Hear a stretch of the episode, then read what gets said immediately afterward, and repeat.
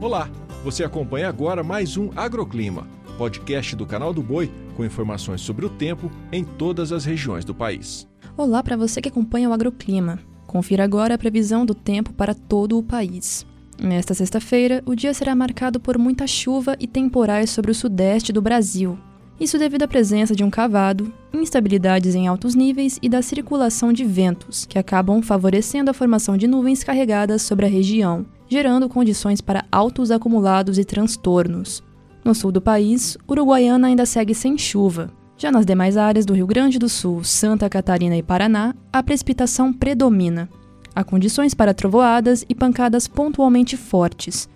O sol aparece por breves momentos entre a manhã e tarde. No centro-oeste, nenhuma mudança significativa. Isso porque a região segue com sol e períodos de chuva. Como as precipitações têm sido frequentes, o solo está encharcado em Goiás, Distrito Federal e centro-leste de Mato Grosso, mas ainda há baixa hídrica em Mato Grosso do Sul, condição que já deve diminuir na semana que vem. No Nordeste, a previsão para muita chuva e tempestade sobre Piauí e Maranhão. Os municípios ficam em alerta devido ao elevado risco de transtornos. Chove bastante também na Bahia e entre o litoral do Ceará e Natal.